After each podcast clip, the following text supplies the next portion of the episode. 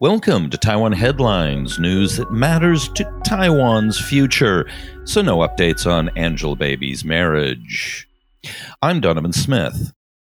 Chinese children of Taiwanese nationals who are unable to spend the required amount of time in Taiwan in 2020 to keep their residence visas due to a COVID 19 related entry ban will be granted an extension equal to the amount of time the ban was in effect, which was 211 days to allow permit holders to meet the physical presence requirement. People in Taiwan who accept the AstraZeneca COVID 19 vaccine will receive their first and second doses at least eight weeks apart, in accord with recommendations from the World Health Organization and a new study which shows that longer intervals between doses are associated with higher efficacy. The first doses will likely be administered in early March to medical personnel. The Central Weather Bureau has forecast that Taiwan can expect normal or slightly lower than normal levels of rainfall in the coming two months, meaning that water shortages in central and southern Taiwan will likely continue and could worsen.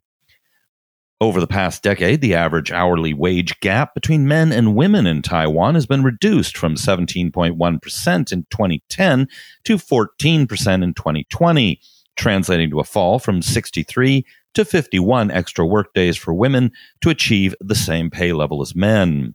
That compares well to the 2019 figures of 31.9% in Japan, 30.6 in South Korea, and 17.7% in the United States but still indicates problems still persist.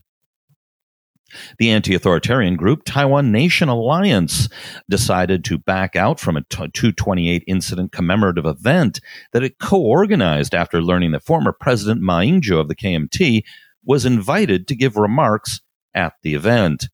The Taipei city government is the main organizer of the commemorative event, while the TNA and the Taipei 228 Memorial Musician, Museum are co organizers. The city government invited Vice President William Lai or Lai Ching-te and former President Ma, who had attended the event every year as president and issued apologies. However, much of Ma's martial law era past his often pro China presidency and his recent pro China remarks haven't sat well with those advocating transitional justice. The 228 incident was a 1947 uprising against the newly arrived KMT and ROC government over corruption and violence and was brutally suppressed. Most estimates of the number of dead at the hands of the KMT are in the low tens of thousands. Broadcasting Corporation of China, Chair Zhao Shaokang has and now self pronounced candidate for KMT chair this year and president in 2024, has called for Taiwan to move to a parliamentary system and for President Tsai to accomplish that before her term ends. That would be an ambitious timeline, even if she were interested in the idea, which there is no indication she is. A tax incentive package to encourage purchases of energy efficient electricity appliances has been set that had been set to expire in June 14th will be extended an additional 2 years. The cabinet level National Development Council has unveiled a four year plan focusing on several goals, including the nurturing of Taiwan's digital talent pool, improving Taiwan's bilingual education, and expanding efforts to hire talent internationally. The NDC will work this year with other government agencies and experts from various fields to come up with a more concrete definition of what constitutes digital talent.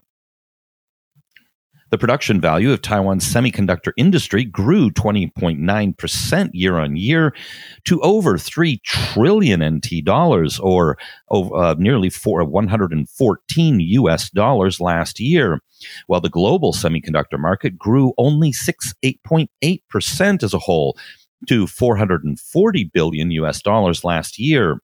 This suggests that Taiwan's chip makers are likely to increase their dominance this year.